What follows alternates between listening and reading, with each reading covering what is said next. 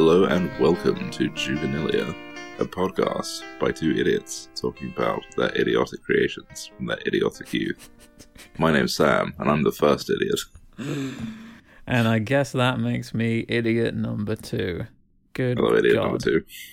Hello, Sam. That's that's it's a bit harsh to be honest. But at least you're being equally harsh to both of us. Well, I thought I would set the tone right at the top of this thing. This week, we are going to be talking about a comic creation of my own. We'll be delving into the nooks and crannies of its many facets. really lifting the lid and seeing what made that old beast tick. You could call it a deep dive I mean, you could. if you wanted. You could call anything a deep dive if you wanted, including an actual deep dive. Yes. Uh, I'm I'm immediately going to take that on a, a an unpleasant juncture and talk about how when I was a child, some parental figure, possibly one of my parents, um, informed me that I had to be careful with puddles because you could drown even in a puddle. Because if your face was submerged in it, that would be enough water. And then I got really scared of puddles for a while. I mean that's true, but you know, only if you lie down on your front and put your face in the puddle and then black out unconscious. Well, I was quite a lethargic child, so that was a. Uh, right. Yeah, you should probably concern. be careful then. But it shows you that you can do a deep dive, the deepest dive on anything, really. Even in the shallowest of waters. exactly. So let's be careful. I mean, that should that should really be the tagline for this whole endeavor. the, the deepest of dives in the shallowest of waters. Yes, yes. Um, but yes, uh, today's offering to you good people is a comic that I created in my teenage years. Shocker. Called Facial Hair. Facial hair. Facial Hair. Well, that's it. Wait. was I supposed to jump in and say, Sam, what what was it about? I mean, I can I could definitely get to that. Uh, Corbin, it's it's all about uh, set of characters based loosely on my friends. Taking a sort of a wry look, raising a quizzical eyebrow at their ongoings and social interactions. Except it wasn't as good as the first time I tried to do that. It didn't go on nearly as long. It certainly didn't. Okay, li- listen. Okay, it's a four panel comic, very similar to the usual Scum, but laid out differently, where you've got four tiers almost. And each panel basically goes all the way from left to right, and you've got one, two, three, four, top to bottom. And in each of those four panels, something happens. And you can't see the feet of the characters. It's all just no, like they're head and shoulders. Well, yes. they don't really have shoulders. No, they're they're sort of lumps, lumps with um, sort of identifying uh, features, and not many of those. And uh, it was um, it was it was made digitally as well. I'll say that it was. Uh, I made it in Jasc Paint Shop Pro Eight. Oh, I was um, going to u- ask. using okay. using a using a mouse. Mm. No pressure sensitivity. No, you can tell with the way that the, the you've drawn the hair on the characters. It's all done with a single pixel width brush. Yes, yeah, yes. I remember Okay. thinking that that was the highlight of the, the whole the whole thing. Oh, the hair. Yeah. Yeah. Well, no, the the highlight of the whole thing was we'll get to that in time. Um, there's something else, but yes, the the way it looks is uh, probably the thing that I have the least uh, grievance about, Mm. which which is shocking because it looks it looks like a pile of tods. No. Um, well, I was actually going to say right. I hadn't thought a whole lot about this comic over the years. I, I, I must say, but I looked at it again in advance of recording this, and Thumbed was open actually- your big book of scum. Yeah. and uh, when I actually started looking at it and like thinking of questions I might ask, I started to think this is actually quite it's quite good. It's quite a good structure for a comic. Like visually, the consistency and the kind of um yeah, these sort of four tiers. I really like it. It's got something going on and design wise. I think it was pretty consistent in that the four panels usually had the character with the main character, if I do say so myself, that was based on myself, um, being placed uh, in the same, roughly the same central position, or sort of like off to the left position in every single panel, with a couple of exceptions. Like it Yeah. was very uh, pre-made in that way. I just tried to like. I I was basically looking to do as little extra like addition to that as possible. Fact, I'm pretty certain there's uh, one or two episodes where it's just me talking to a void by myself. Uh, yeah, there's one. Uh, it's um, I'm not going to blow smoke up your ass by saying this is our masterpiece of design, but it just it's it's certainly got something, and I feel like with a few tweaks, it could look really interesting. Like using this basically format where you've got the four tiers, and like you say, the kind of characters consistently in the same position. It's um, it, yeah, it's a little hard to explain, but um, there's something about it that works nicely, and I may have to steal it and try and adapt it and see how it kind of you know is this a good way of making comics? Because i mean the kind of extreme landscape effect of the panels it does provide a sense of like if when the character does move it really feels like they're kind of moving across space. Like if you compare this to squares like you did in the usual scum there's something very static about squares Well, I definitely wanted to move away from um, just doing the same six panel layout that I've been doing. You know, it was very much like I want to do something else. were you sick of the six panel thing I wasn't sick of it uh, necessarily, but I, I just wanted something that I felt could. Uh, I wanted something that I felt I could um, easily like make longer or shorter as the comedy, um, as the comedy continued, and so Hmm. like having having things run from top to bottom, um, even though they did all end up being four panels, um, like I sort of imagined that I would do more of it initially, and when I did, I uh, yeah, like I had this sort of thought that oh well, if I want to make it longer or shorter, just remove a panel. Panel. I don't have to like you know fill it with some random secondary joke, which I always ended up doing in uh, the usual scum if I sort of ran out of an idea before I'd done six panels worth. even though that's how a lot of the funniest stuff ended up happening Yes, but I perhaps didn't have that hindsight at the time. Just like, No. oh, this is this is cringy. So, for, Um, because it was because you did it digitally, you maybe thought, well, I'm not limited by the format of the paper I'm drawing on. So if I I can just keep adding panels, and it can just become a longer and longer uh, strip, just going Yes. downwards. And say if you were to put it online, it would just be something you could scroll down, however long Yeah. it got to. Yeah, exactly. Um, another yeah, another borrowing from the internet comics that I was uh, consuming heavily at the time. Oh, really? Yeah, I'm pretty certain um, VG Cats used to do a similar thing. Oh, yeah, I guess so. They used, they used to go top to bottom. Well, Scott McCloud always used to complain that uh, webcomic artists had this tendency to still try to put their comics together as pages, and he was like, "Come on, if you're putting if it's a webcomic, just make it one long endless scroll because it's annoying having to sort of click through to each page." He's never happy, is he, old Scott McCloud? Not usually, no. So, did you think of this as a spin-off of the usual Scum, or did you think of it as a follow-up, a sequel? Definitely, definitely not a um, definitely not a uh, spin-off. Um, even though the content content matter is very very similar. This was me trying to make an honest to god uh, sequel to the usual scum. I was oh, like- right. Yeah, I, even though I was still doing some of the usual scum at the time that I made this, um, I was sort of I was sort of getting uh, getting to the point of doing like the sixth season of the usual scum. I just thought mm, I'd like to try something else. Yeah.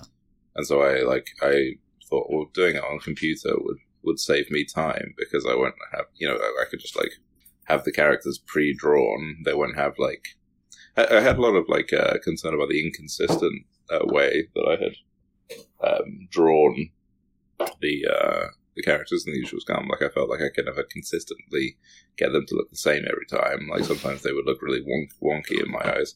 So like the appeal of doing things digitally was definitely like in there. Making it digitally was part of the reason why I thought it was more of a spin off. It was the kind of like digital, the web spin off of the usual scum. Like, you know, when in the early days of the internet, you might have a TV show and they would sort of advertise, like, hey, get online, go to our website, and you can see some exclusive mini webisodes of the show. I thought this Yes. was like that. the curse of the webisode.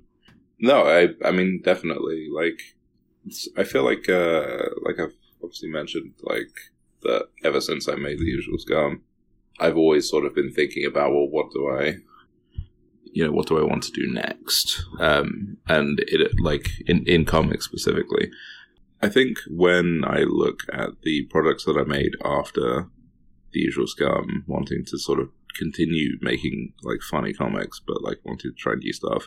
Most are split into attempted sequels and like reimaginings. And this is definitely a sequel because I'm not trying to just basically update doing the same thing as I was doing in so many other projects of my creative youth.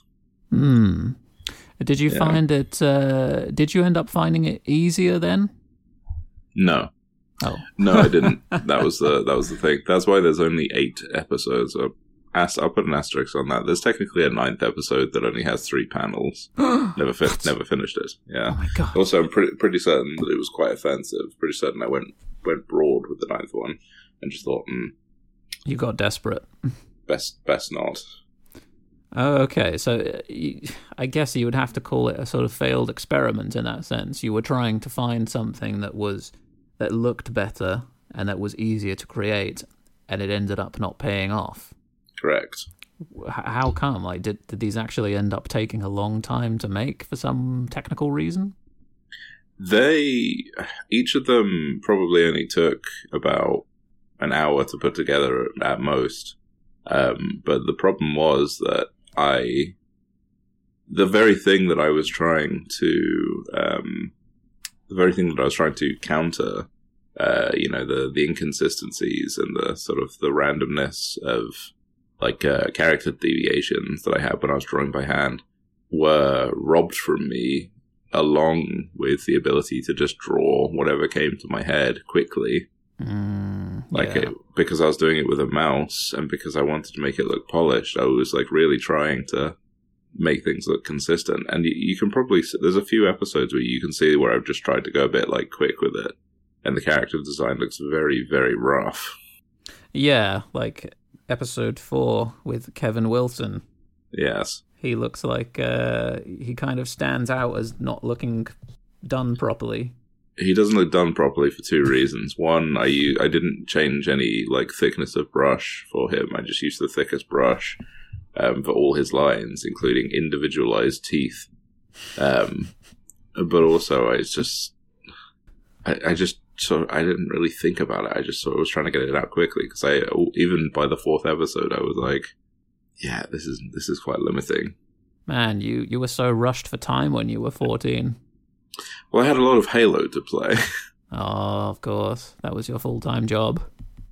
that and texting texting people, as I recall. So did you do a yeah? Did you do um any pen and paper planning for this at all, or did you make it up on the screen?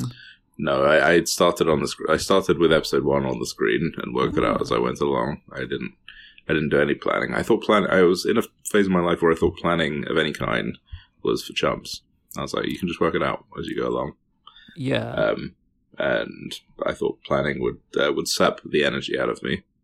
Well, interestingly, yeah, I mean, it it can do, and over the years, I've tended more and more towards not planning and trying to do things more spontaneously because for that reason, because I feel as though drawing and other things ended up getting they end up getting robbed of some kind of vital spirit if you do overplan them Yeah, and yeah, I don't know. It's weird that this little comic has made me think quite a bit about my own current process and how I approach it because, you know, I'm trying to do the same thing. I'm trying to find a way of drawing comics quickly, not necessarily because it's like I'm so rushed for time, but because I want to create a kind of spontaneity rather than having to sit there for a week drawing a single page painstakingly, which ends up just you end up losing momentum.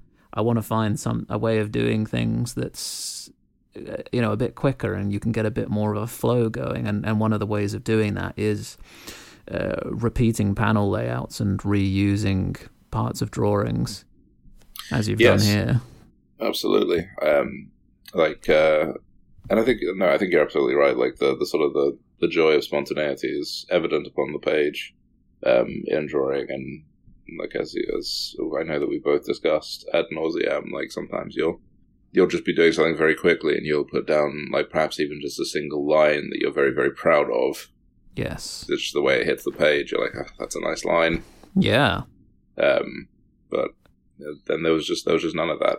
I and uh, that was a, a hindrance that I felt with uh, working digitally for a very long time until I invested in getting a um, like a proper drawing tablet. Um, any art that I tried to do just felt very stilted and very robotic. Not even robotic, just clunky and mechanical. Yeah, drawing with a mouse is just a non starter, really. I know there are some people who do actually do that and get good results, but I've never been able to do that at all. Well, even even the very first like tablet that I had, which was which was just like a a, a very basic model, like um, working with that, even though I had used it for quite a long time, that um, I had the same same issues. It wasn't until I got one where there was a sort of a screen behind it, so I could see immediately what I was doing, that I really got the the benefit that I was looking for. Oh, really? Yeah, Because I've still, I have never in my life used like, a Cintiq or any other tablet screen. Mm. I've only ever used a classic graphics tablet, and I still do. But I, I don't do really any digital drawing except just bits and pieces for for, for a laugh. yeah. so maybe that's why. See, for me, I um, it, it's it's weird. I've I've sort of gotten to a place where um, I feel that I'm a better artist digitally than I ever was with like pen and ink or you know any other media. Um, maybe maybe I don't mean that exactly. I think that the best work that I've done with pen and ink um, specifically is far better on the paper than it is um, digitally. But I think that I've made like better bits of work overall digitally because it allows me to sort of play around in the space without having to uh, invest and learn the um, the realities of different materials. I've never had a patience, if, for example, for watercolors, which is a thing that I know uh, you and a number of our friends um, have like a real skill with. Well, I don't know. Yeah, watercolors are a bit of a pain, and you know, in recent years, I've just, even though I still draw digitally, I, I, I will. Sorry, even though I still draw with pen and paper, most of the color I do is digital because Mm. watercolor it it takes patience. It does take time. The results when you do it are great, and yeah, I suppose in a way, I, I, I regret dropping it not that I've totally dropped it, but yeah, any anything now that requires good, vibrant, full color, it's just it feels a lot better to do it digitally because you can change anything at any point. Yes, absolutely.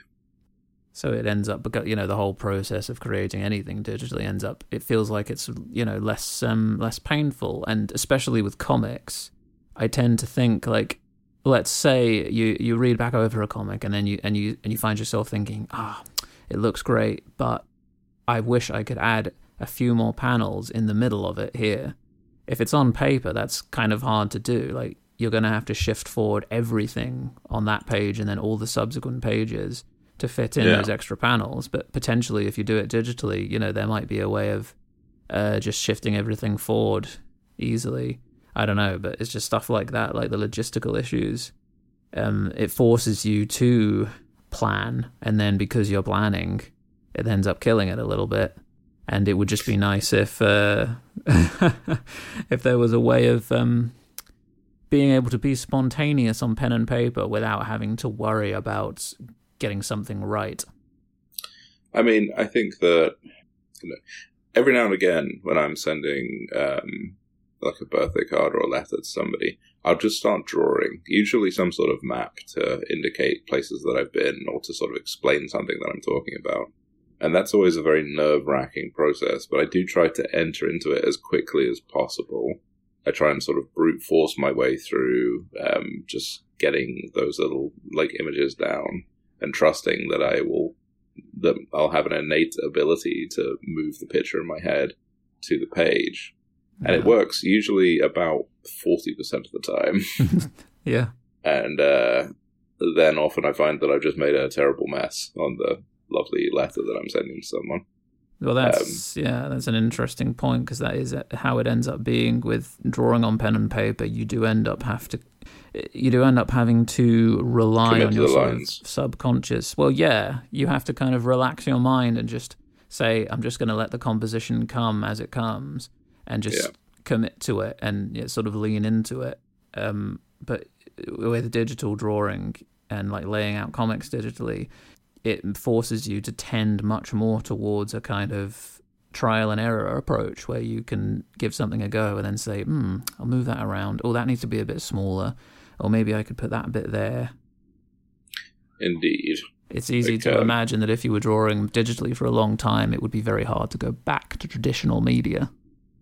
Yes. Um, although, uh, I don't know. I I found myself in recent years trying to emulate the uh, the ability that I got, uh, or the ability, the sort of the, the look that I got with my um, traditional like like I when I was a uh, this is after this period of time, but when I was uh, at the end, the tail end of my teenage years, I um I really got into you know drawing with like a nib and ink and or you just just pens in general. Like I mm. um, really loved working just in very simple, you know, like yeah, I'm struggling to think of any time but pen and ink, but um, like a and I really loved working in that medium, particularly for drawing um, figure studies, you know, life drawing, like human form.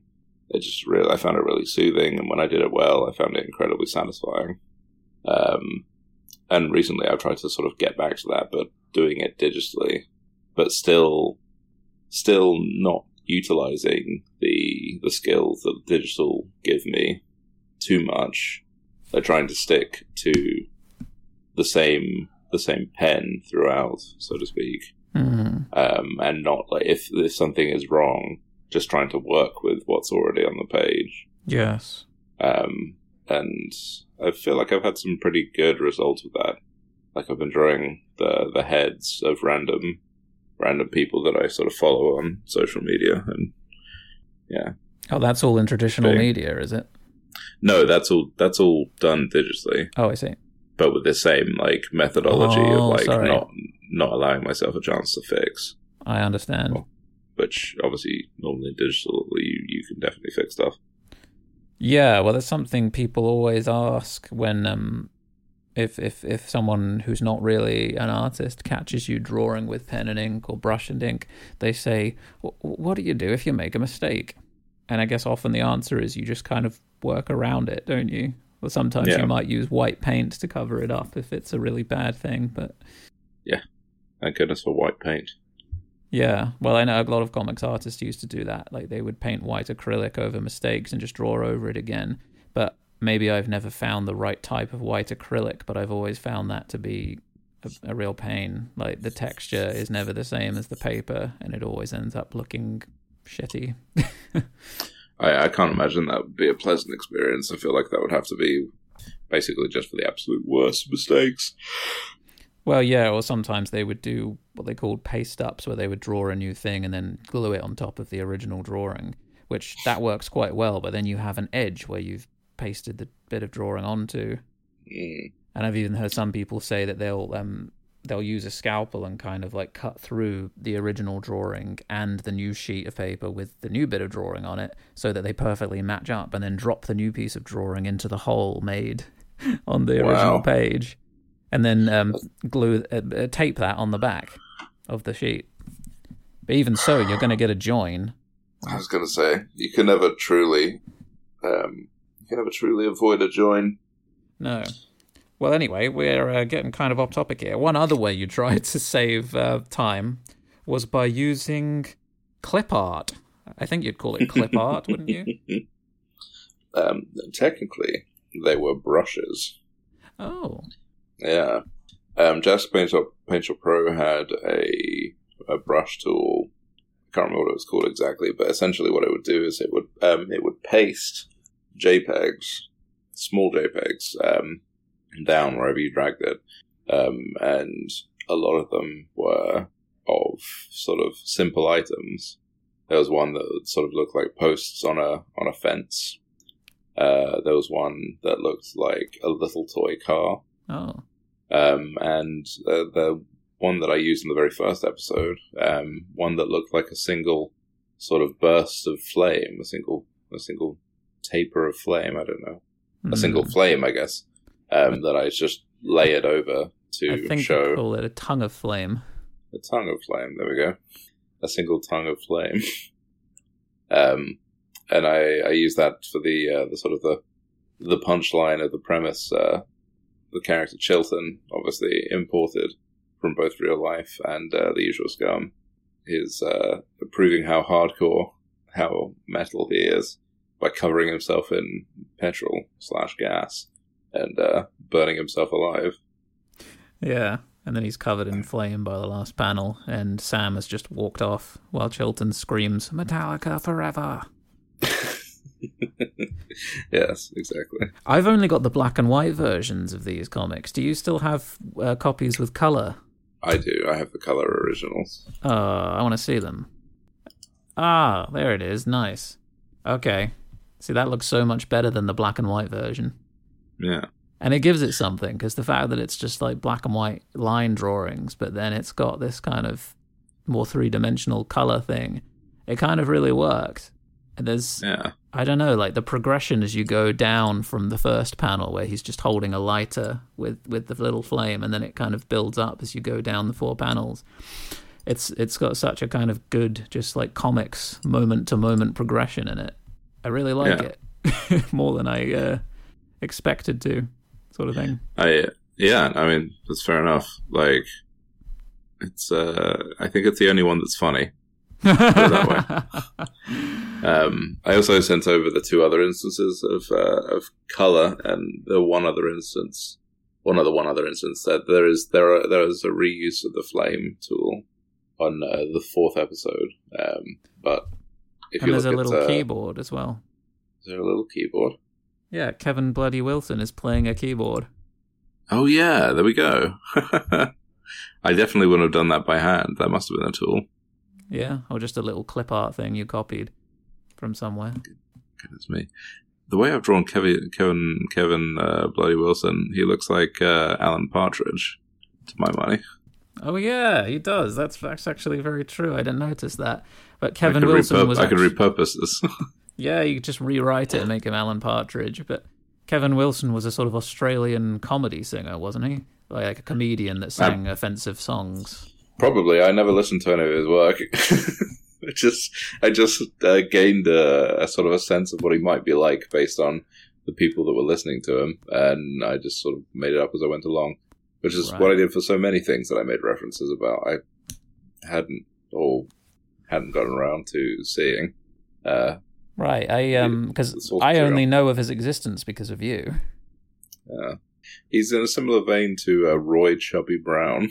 Right. That's not good then. No, it's not good, is it? The Hmm. whole thing's not good. Not really, no. And um, and then yeah, there's the other episode where you're com- you you get some bad comments on your computer from people That was- writing in. Yeah, that uh, that very much was stolen um, wholesale from just a concept that I saw a lot on uh, web, on webcomics, um, which was like people sort of making a comic about complaining about uh, email criticism that they'd received. Um, but I obviously I wasn't putting these online, so um, yeah, it's, uh, Okay. it, it didn't really didn't really make any sense. It didn't really go anywhere. Like I not that authentic uh, then. not that authentic, not based on a real life experience. And you've drawn a like an actual outline for the computer, like an old style computer monitor, but then in the last panel you're holding a three dimensional colorful striped candy cane which you're going you're about to use to smash the computer. Yes. Is that another paint shop brush? That is another paint shop brush. That's why I've sent that to you. Well, see, that's kind of funny. I mean, what what's good about that is that you've stopped just before you're going to attack the computer. The last panel is just you looking angry and swinging back the candy cane. I mean, that's quite Yeah. sophisticated. But none of this has the kind of anarchic, kind of silly humor that the usual Scum had, where it was just like, you know, like totally random. You know, anything can happen. Like this, this- Yeah. it's a lot more controlled. This, and I think that robs it of real belly laughs. Yeah, that that was definitely um, a problem that I sort of kept running into um, with this and with other projects, which was when I really tried to sort of stick something to a format, it just never felt very funny. No. Um, That was a big part of like wanting to chuck in the towel, and chuck in the towel I did. Yeah, so after eight episodes, you just felt like you'd had enough. Like, this isn't really Yeah. working how I want it to. I started making the ninth episode, and I got three panels in, and I just thought, I don't want to do this anymore. Hmm. and I just stopped, and that was it. Because I, I only I only worked on this over the space of about of about a week. Wow. Yeah, One week that shook the world. yeah, it's funny Yeah, how much. similar that is to last week when I said I started to realize in hindsight that when I made River Business, my comic, I didn't enjoy it. And after about 40 or 50 episodes, I, I just sort of dropped it and went, the hell with this. I don't like it. forty is roughly the same as eight. well, I had to persevere to try and catch up to the usual scum, but I never did. Yeah, you won't get far far in life by uh, comparing yourself to the usual scum. I'll put it that way. But it's kind of cool that you, you know, you were trying different things at least, and trying to look for for a way of following up on on a on a comic that you'd already done over a hundred episodes of. You know, you you were actually willing to say, let's give this a go and um, see if it worked. I think I felt I was at a point there where I was starting to think, okay, maybe maybe I am funny. Like maybe I do have that skill. Because I, I remember by the time that I was making this, I had um, like I started to sort of I'd started to sort of show the usual scum to um, like people that weren't my immediate circle of friends, but like other people, and I'd had you know some good feedback. And I thought, well, maybe I could do this more often. Maybe this could be a thing that I do. It was around. It was with making this comic that I really started to think about.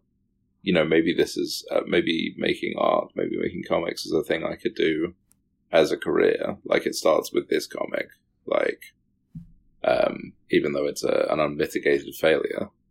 Um, I, yeah, I, I, I definitely just remember thinking, hmm, maybe, maybe this is what I could do, and that was a thought that I hadn't really had very often at that point in my life. Fourteen years old, I was sort of just, just sort of aimlessly stumbling through, and it uh, leads directly into the other projects that I did afterwards. So even though most of what I make is um, inspired by the usual scum, facial hair is definitely responsible for some of the other like comic creations and choices that I made in my life afterwards. That is kind of interesting. Yeah, it certainly uh, certainly had an impact on you, considering that you uh, only spent a week or so on it. Mm. I have to ask about the um, the title because you called it facial hair, and in the drawings you've got a little goatee. Chilton's got a little mustache. Was it meant to be a kind of scum the college years type of thing? Like, hey, we're older, more mature, and things are about to get adult, or what? What was the idea behind that? Uh, it was very much like okay, these um, the original versions of these characters were children, and now we're we're, we're fully grown, mid mid aged teenagers. yeah. We've got facial hair. I also remember just thinking it like the usual scum was a silly name, and I was tired of explaining to people why it was called that. Oh yeah. didn't really, didn't really have a good punchy answer. So I thought, well, facial hair. That's that's the kind of name that you'd see in like a web comic or like a Mm. comic strip. We've got facial hair, so it's called facial hair. Yeah, and uh, I think from probably on some subtler level, it was you know sort of a nod to you know like navigating difficult social interactions with disgraced Australian comedians. So in the second episode, which is titled Corbin, it's the only Mhm. one that Corbin is in. That's me. And Quite right. I think I can see that I'm supposed to have sideburns. Are those sideburns in there? Yes, they are. I feel like they should be a little more prominent because they could easily just be mistaken for bits of my hair. Yes. Um, I I drew the hair on top of your head first, and then I was like, okay, now let's just give them some sideburns. but I didn't really separate them or make them look any different because when you're drawing with a one pixel wide line, you don't really have a great deal of uh, scope for interpretation of the marks you're making. No. It's pretty much as close to a, a binary as drawing can get. There's either a line there or, or there isn't. Well, I quite like the idea that if you were going to continue this, and if you, me, and Chilton were going to be the three sort of main characters, the idea that you have a little goatee, Chilton has a sort of uh, little tash, and that I have big sideburns. That's that's that that's quite pleasing. That's, that's the trifecta. Yeah. I did actually have, as you may recall, at that age, I did actually have big sideburns, not really intentionally, but they were just the first facial hair that came through for me. Just big mutton chop sideburns, all natural. They're, they're, wonder- they're wonderful things. Yeah. And uh, to this day, in my 30s, I still can't really grow a proper mustache. But at 13, I had sideburns to rival Isaac Asimov. and uh, and punchy sci- uh, sci-fi literature as well. I wish. um, so there's there's a there's a Little Britain episode which is kind of funny. Really dates it, but um, I still stand by exactly what I said. Yeah, you didn't like Little Britain, as I recall. I did. I did not like Little Britain. I and still don't like Little Britain. history has kind of vindicated you on that one because no one likes Little Britain now. it's true. It's it's a terrible show with no redeeming features. Yeah. So in that one, you're watching the TV, looking perplexed, and on the screen, there's a guy saying, "Hey, you're eating poo," and then Matt Lucas in the wheelchair is eating poo, and he just says, "Yeah, I know," and it comes back to you in front of the TV, looking even looking more even perplexed. More. Yeah, that's it. I mean, probably the funniest episode. it might have been funnier if, like, in the last panel, instead you'd had a little kind of dim smile. Three D candy saying, cane. no, but imagine if you'd been saying like "brilliant," like as if you were actually kind of weirdly impressed. I think that um, at the time I would have not been able to bring myself to do that because I would have uh, worried that it would have just seemed like a sycophantic fan page. Well, that's why it doesn't work as well as it could because it comes across as propaganda. You you've gone into this comic with with uh, an agenda you mm. want to, everyone to know how bad Little Britain is, and it comes across, and I think it makes it less funny than it could have been. I mean, getting getting that message across was basically that was the, that was what this whole comic was a vehicle for. Ah, okay. It was I it was born solely from my hatred for the show. Come to think of it, I probably should have made it more uh, front and center, but you know, you live and learn. I really enjoy the fact that we were we were discussing the sort of use of space in these uh, comics, and a lot of it is very much wasted. I would say. yeah, but that's good. From a design point of view, the empty space is what makes it quite look quite cool. Do you think?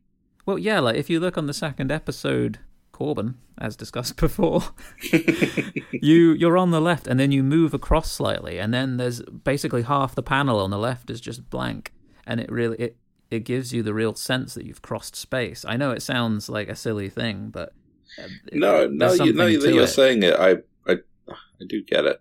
Like I, I hadn't really thought about it like that so much. I def- that I definitely wasn't thinking about composition so much, but well, that's what's um, so great about a long, thin panel like this is that it's, it's hard to fill all the space. A square, you kind of end up filling it with a character but this kind of layout it it encourages the use of empty space. It kind of mm. forces it. I'm reminded of when I was at university and we were studying book cover design, and my tutor kind of said that the the tendency it, it, when you're not experienced at this is to feel as though you have to fill the cover with stuff. You have to kind of draw stuff or design stuff to cover everything. And she said, don't be afraid to leave white space, even quite a lot of white space, because you may be surprised how much better it looks. Yeah. And it's so true. It's something that I always come back to. Like, space is as important as the stuff. well, I it's it's heartening to hear a professional like, um, you know, decide to uh, not decide to. Uh, it, it's heartening to hear the professionals sort of like highlight that because I feel like I've not heard that from any of the like art tutor figures that I've had in my life. So oh, okay. I mean, animation might be different, but you know, there may be something different. But I always felt like um, things that I was taught about composition were very narrow-minded and very uh, not true to my understanding of things. Mm. Um, but yes, that's neither here nor there, I suppose. Hmm. Well, no, it is. um, and then the final, the episode eight, the last complete episode. I want to ask about where this came from. Actually, let's do a dramatic reading of this. I'll be the guy, you be yourself. I was actually going to suggest this one for the dramatic reading purely because it's the one with the most text. Um, I don't think we need uh, stage descriptions except for the final panel. I'm just putting that out there. Well, okay, but it's Sam with this grinning, menacing looking guy with spiky hair. Yes, It's called Immature. it is. Let's begin. yeah.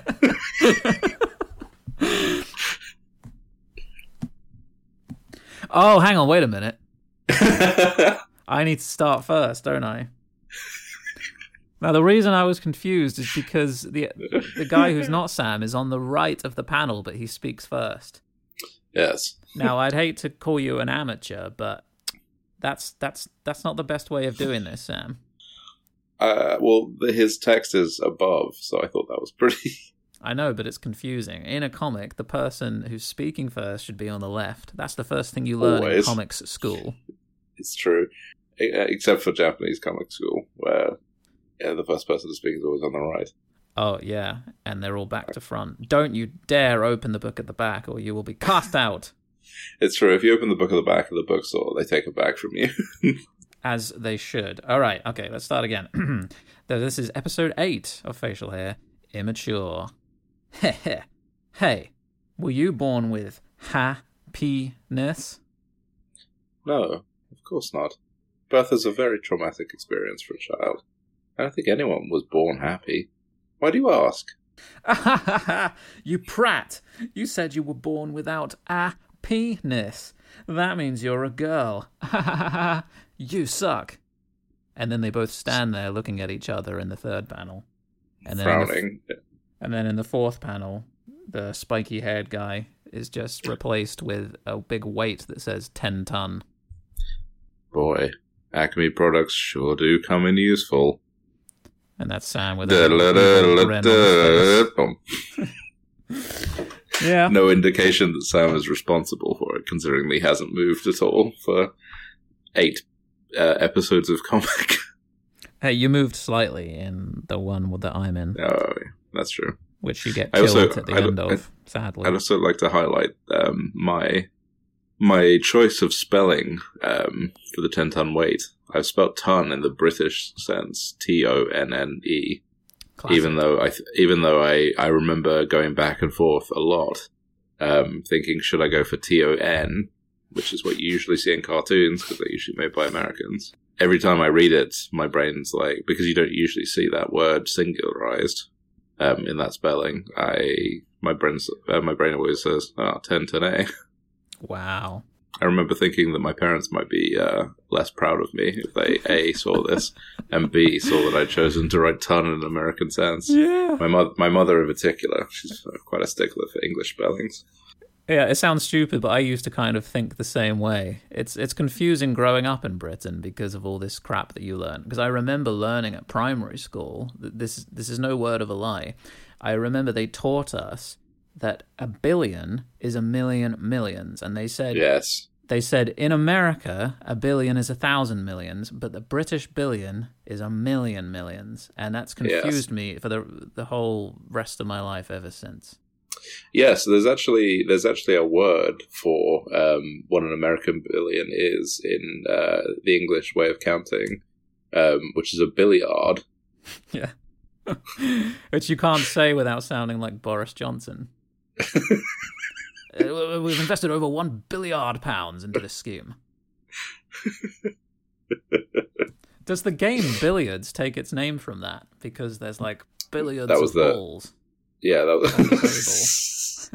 Oh, how many balls Uh, are there? There must be billiards. there's, there's thirteen. well, I can't count that high. Look at them all there, grouped there in a, a triangle, Rolling hither and yon. Ah. clacking till the clou- cows come home, till the clouds come home. Goodness. Yeah. Um, no, I definitely I think about that all the time. I remember bringing it up in a physics lesson, and my uh, my my teacher, who was uh, quite a nice man, uh, sort of agreeing and then saying, "But that's not the definition we'll be using, nor is it the definition you will be using in the rest of your life." That's very diplomatic of him. he was right. Otherwise, there'd be no billionaires, and wouldn't that be a lovely world? Hmm. But they would just be billiardaires. I believe they're called billiard boys, Oh, nice. Hey, billiardos. let me ask you this, Sam. Yeah, hit me. Do you have any quiz questions for me? I certainly do, Wilkin. Oh, yes. and they're going to be impossible because they're about things that you don't know. But uh, let's go for it. Um, what was the title of the unaired ninth episode of Facial Hair? Ooh, okay.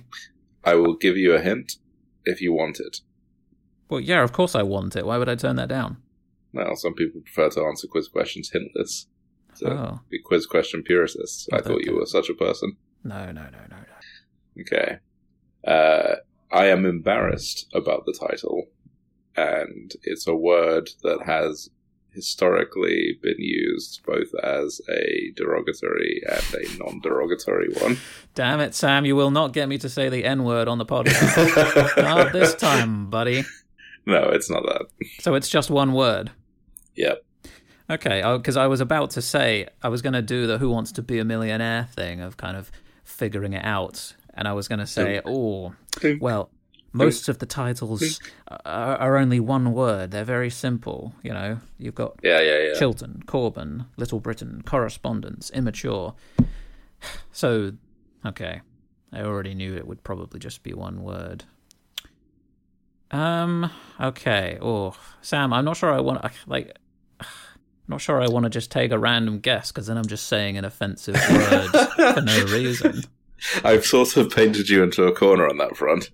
Uh, let me know if you want me to, if you want to give in the throw in the towel, or if you want me to do anything else. But I feel like I can't give you any more information without giving the game away. Was it? Was the title Divvy? because people used to say that at school. They used to go, uh, "You're a divvy," and that's it was actually pretty offensive. Uh, div, div, div. You, you know what that was short for, don't you? I don't. Please tell me now that I've already said it. Oh, I don't know. I was hoping you would.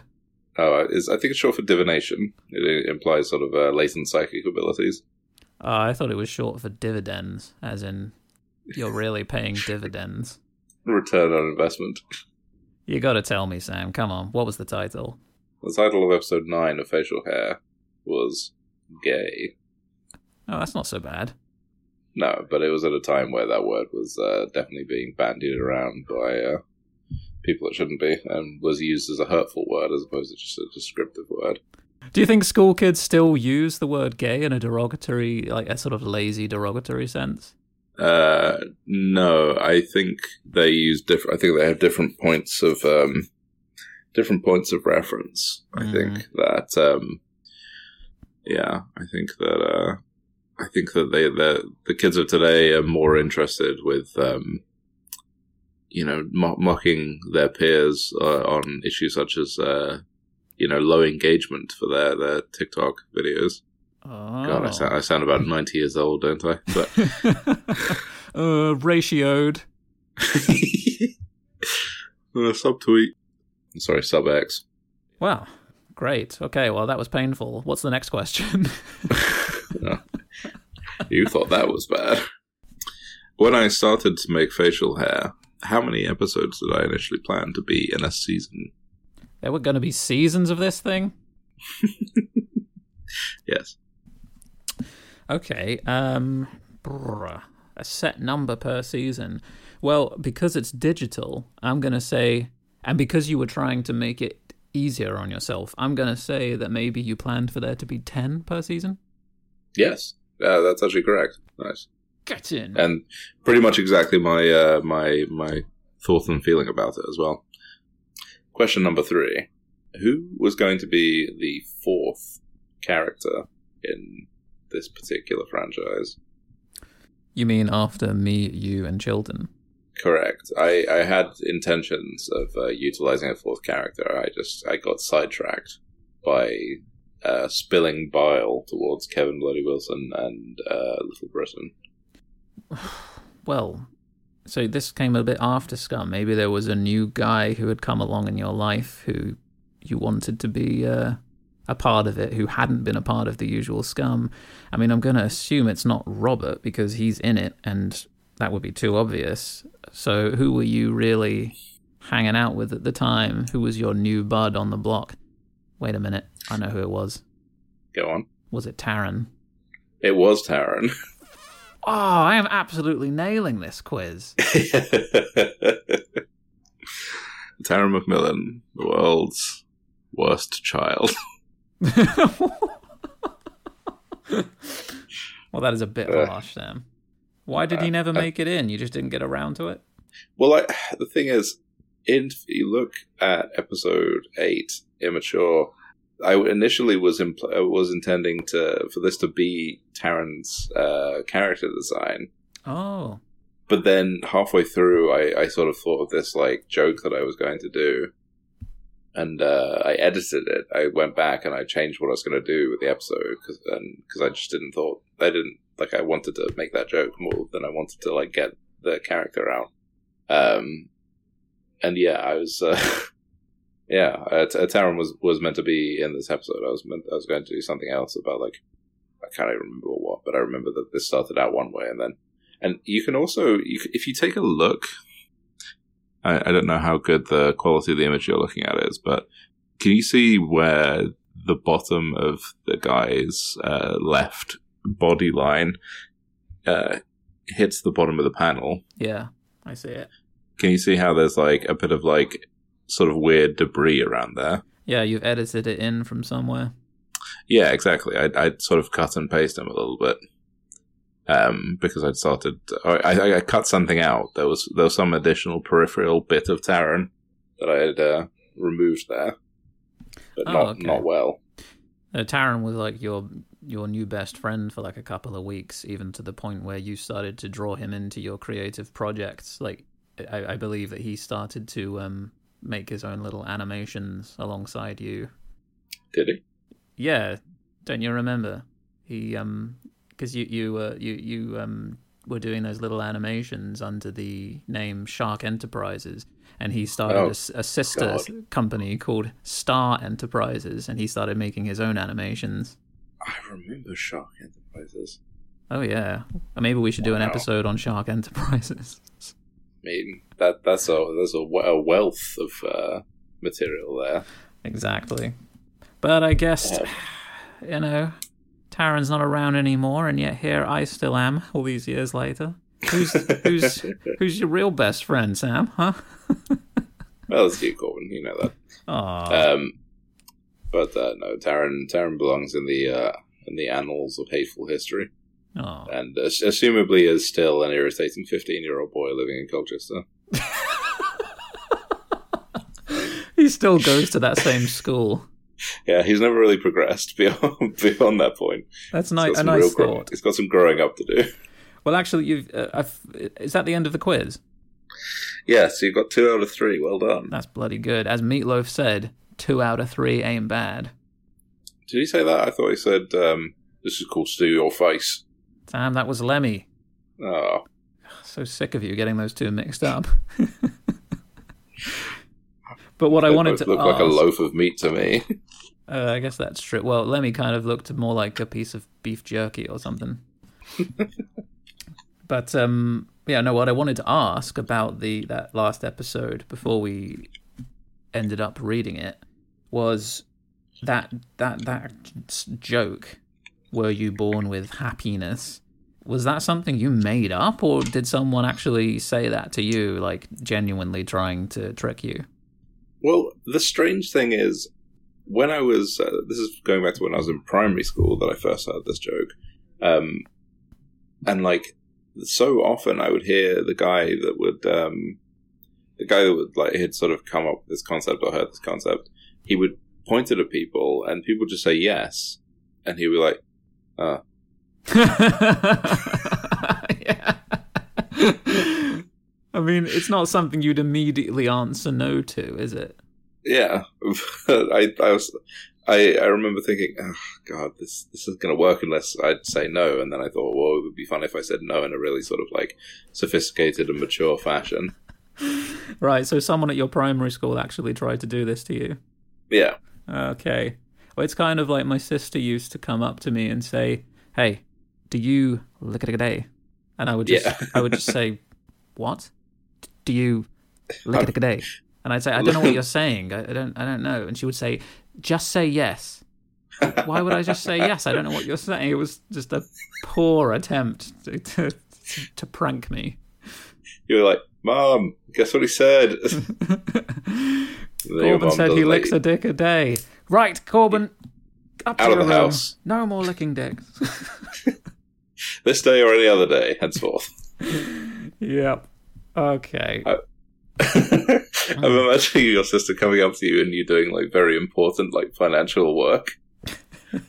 She's just sort of dancing around with a jester's cap on. And one of those like sticks with a small version of her own head with a smaller jester's cap on that she's waving around. Answer me these riddle three. that is so dumb. Okay, Sam, if you were to consider reviving this project now, would would you? And would, what would you do differently? Uh, no. Okay, well that's good. I've learned from my, I've learned from my mistakes, and that's um, well, that's okay with me. yeah, but maybe a digital comic with some uh, funny clip art in there. You know, could, you could do something with that.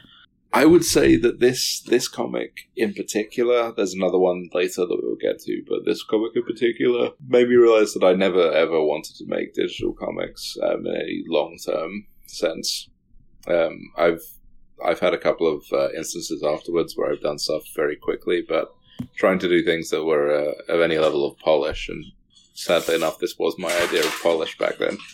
Um, yeah, no, I, I, I wouldn't want to try and do I wouldn't want to try and do this sort of like little funny comic.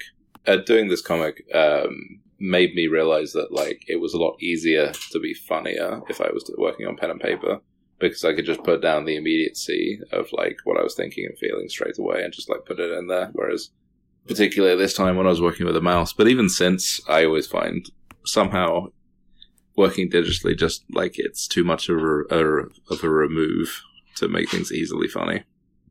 That's now maybe that will change in the future. Like maybe that's something that I'll get to a point where I've got such a high level of comfort with working in the format that I'll just be like, "Yep, here you go. That's funny."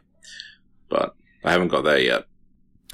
No, okay. Well, that kind of gives me reassurance that I've been right over the years to not really try to make comics digitally, because yeah, it's ultimately like um.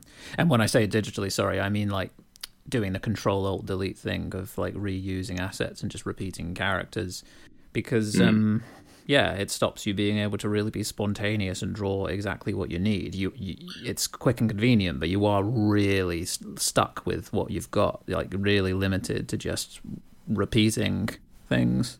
Yeah, no, uh, like, and it, it becomes it becomes a sort of a crutch as well Uh, yeah, you know, because it's like, well, I've got this, so I can just use this, and this will work well enough, as opposed to like creating it fresh. But yeah, and it forces you into a particular sort of comedy as well, I suppose.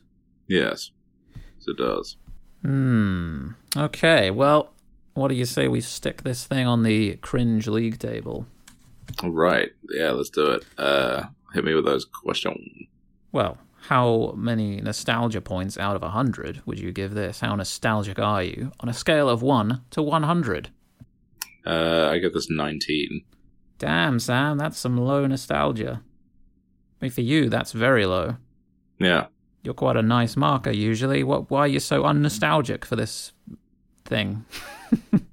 uh, it doesn't it doesn't elicit any feelings in me um, that are positive.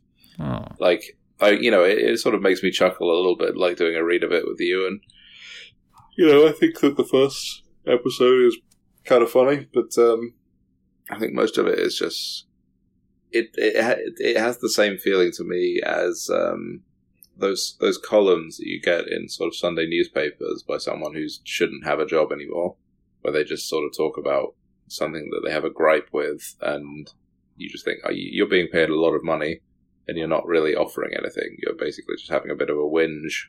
Right. Think of that. So I don't really have them that much fondness for it, even even at the best of times. So yeah, I give it a, I give it a nineteen nostalgia, and I think that's being generous to be honest. You you wanted something. You wanted to create something that was zero effort, and you succeeded. Is what you're telling me. yeah. Zero effort, zero reward. yeah, well, that is certainly a lesson in that. Um, okay, how cringy That'll show you. On a scale of 1 to 100, how much do you cringe?